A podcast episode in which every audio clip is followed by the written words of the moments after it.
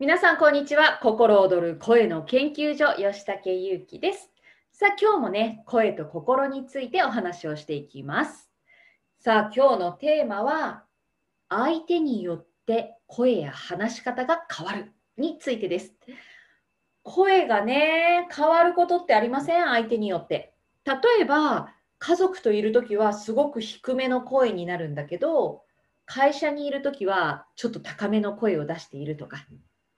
あと、苦手な人と話をするときには、声がね、ちょっと低めになるんだけれども、楽しい話をするときは高めになるとか。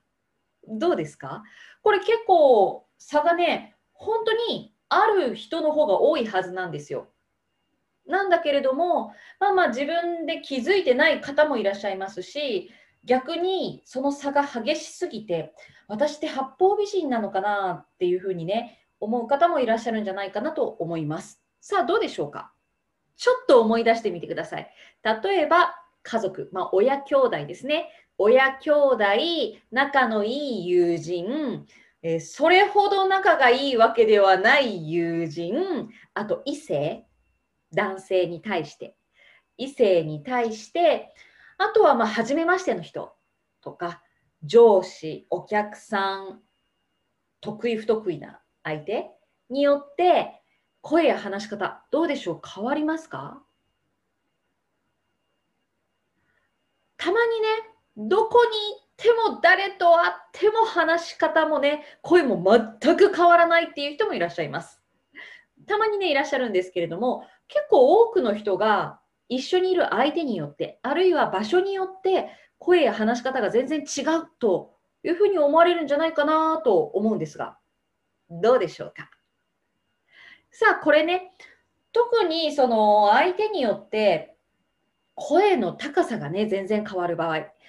えば男性でねよく言われるのがあの男性を相手にした時だけ声がね高めで甘い感じ猫なで声になるみたいな。こういうのはね結構言われたりしますよね。男の前だけ甘えた顔を出しやがってみたいなね。まあまあそういうふうなのはあるんですけれどもでも自分も無意識のうちにそうやって相手によってね声が変わっているというのは体感したことがあるんじゃないかなと思います。さあではこの相手によって場所によって声や話し方が大きく変わるというのはこれって本当の自分がないからなのか？本来のねすごく自分の中に軸があったらそういうことにならないのかとか八方美人じゃないかというね疑惑についてちょっとまずお話をしていきたいと思います。さあこのね疑惑私実は以前感じておりました自分に対してですね。というのも本当にその苦手なタイプの方と話をする時の自分の子がこわばりをと言ったらですよもうなんかねひどかったんですよね。あこの人ちょっと苦手かもって思った人と話をする時にはどうしてもねなんか顔がこわばってで喋り方も硬くなるしで声も硬くなるわけですね。だけどすごい好きな人とかあこの人好きって思う人や慣れた人仲のいい人と話をする時にはすごいテンションが上がる みたいな。でねそういう自分をがすごくねなんかどこかダメな気がしていてで特に感じていたのがその苦手な人に対しての時とあとすごいなと思う方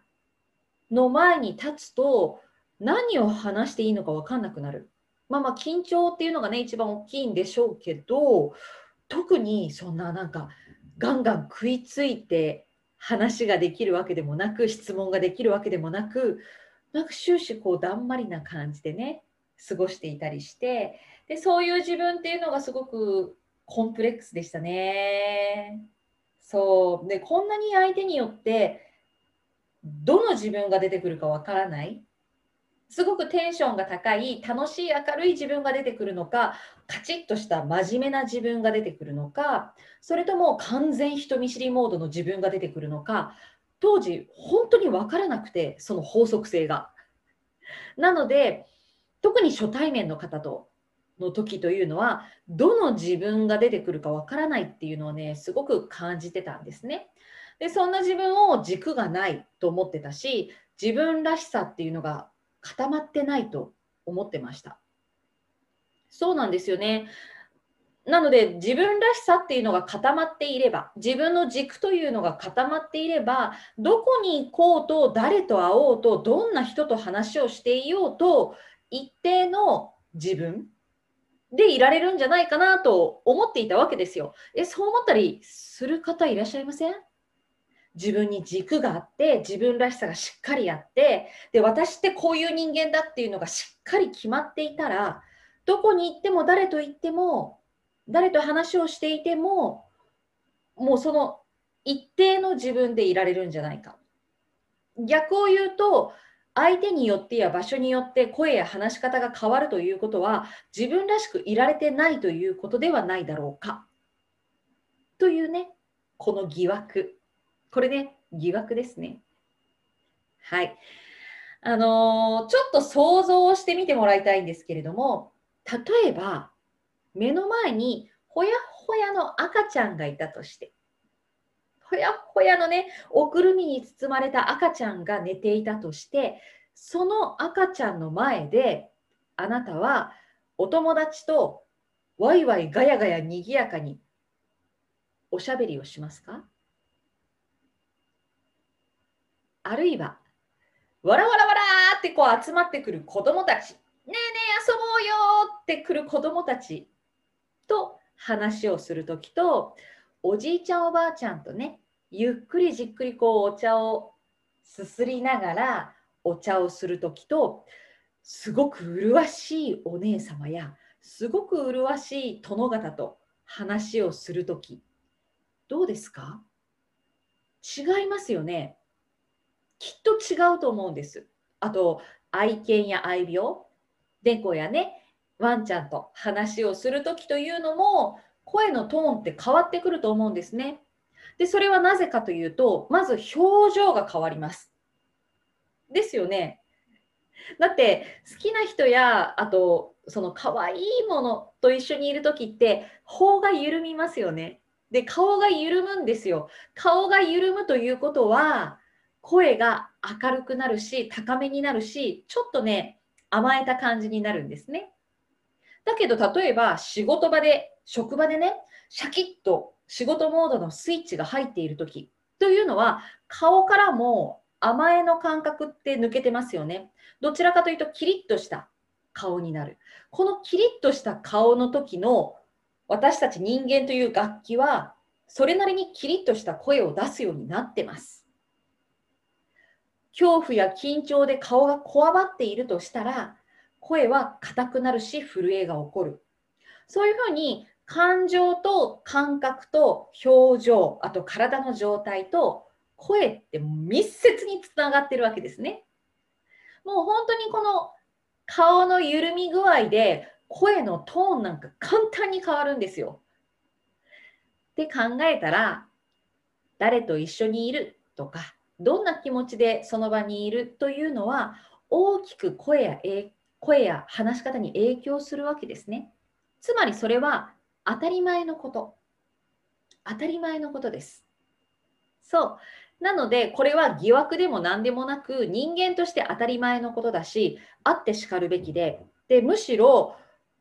そっち、それがあればあるほど表現豊か、表情豊か、感情豊かであるというふうにね、私は言えるんじゃないかなと思います。まあ、もちろん、それがあまりにも激しすぎたら、例えば、もう初対面の人とはガタガタガタガタガタ震えるとかね、すごく警戒モードに入ってしまうとか、あと、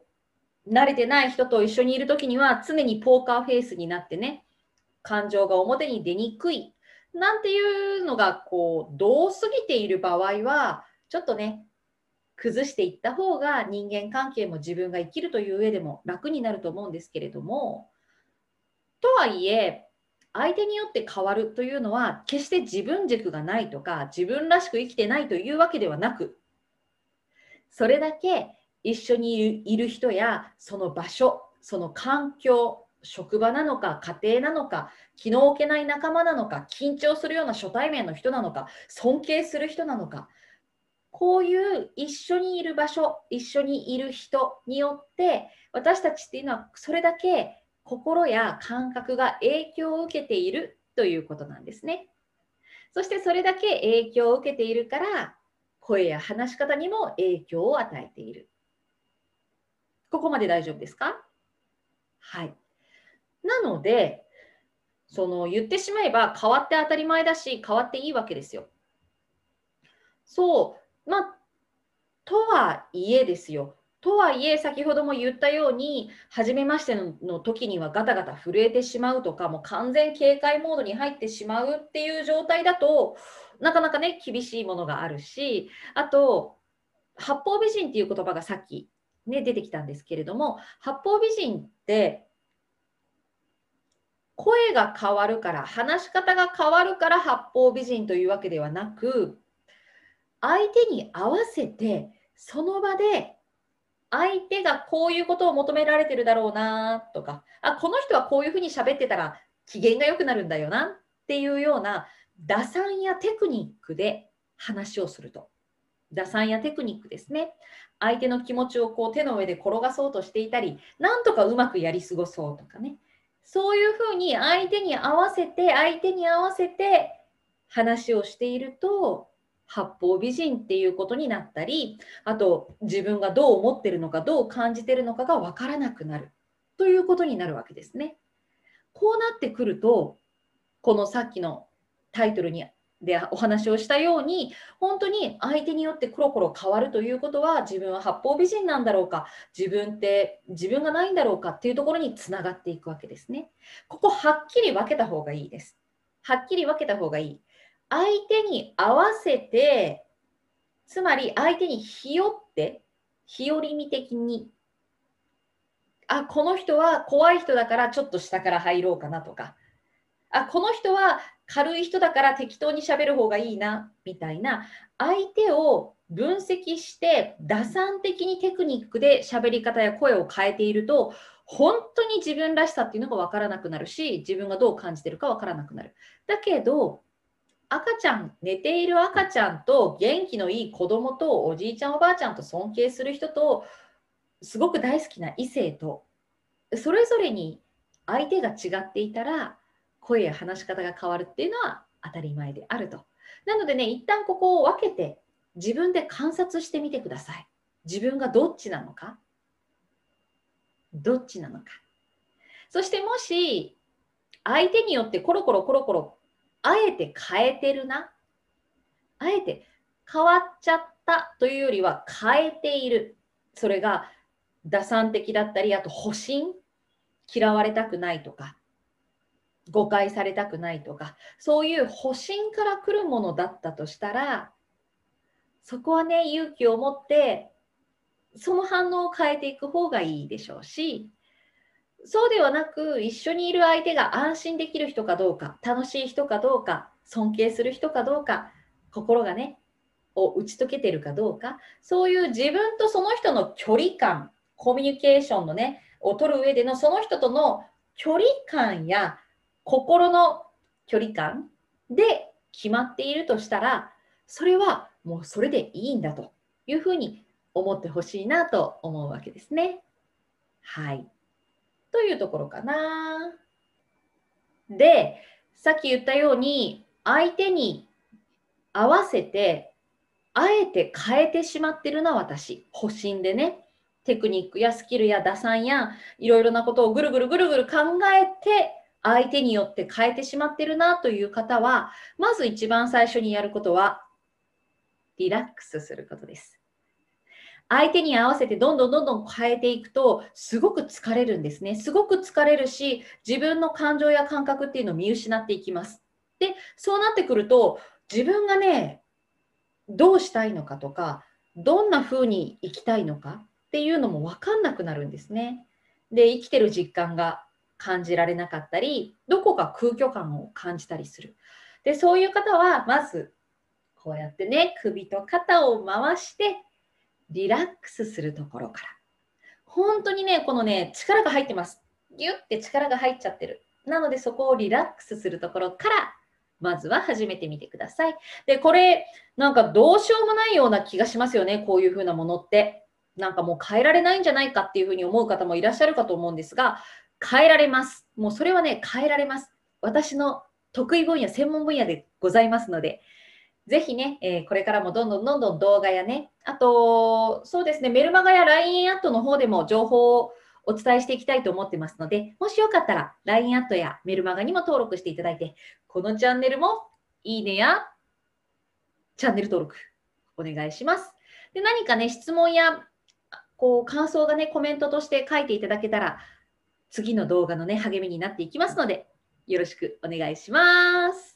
というわけで今日はこれでおしまいです。ではまた。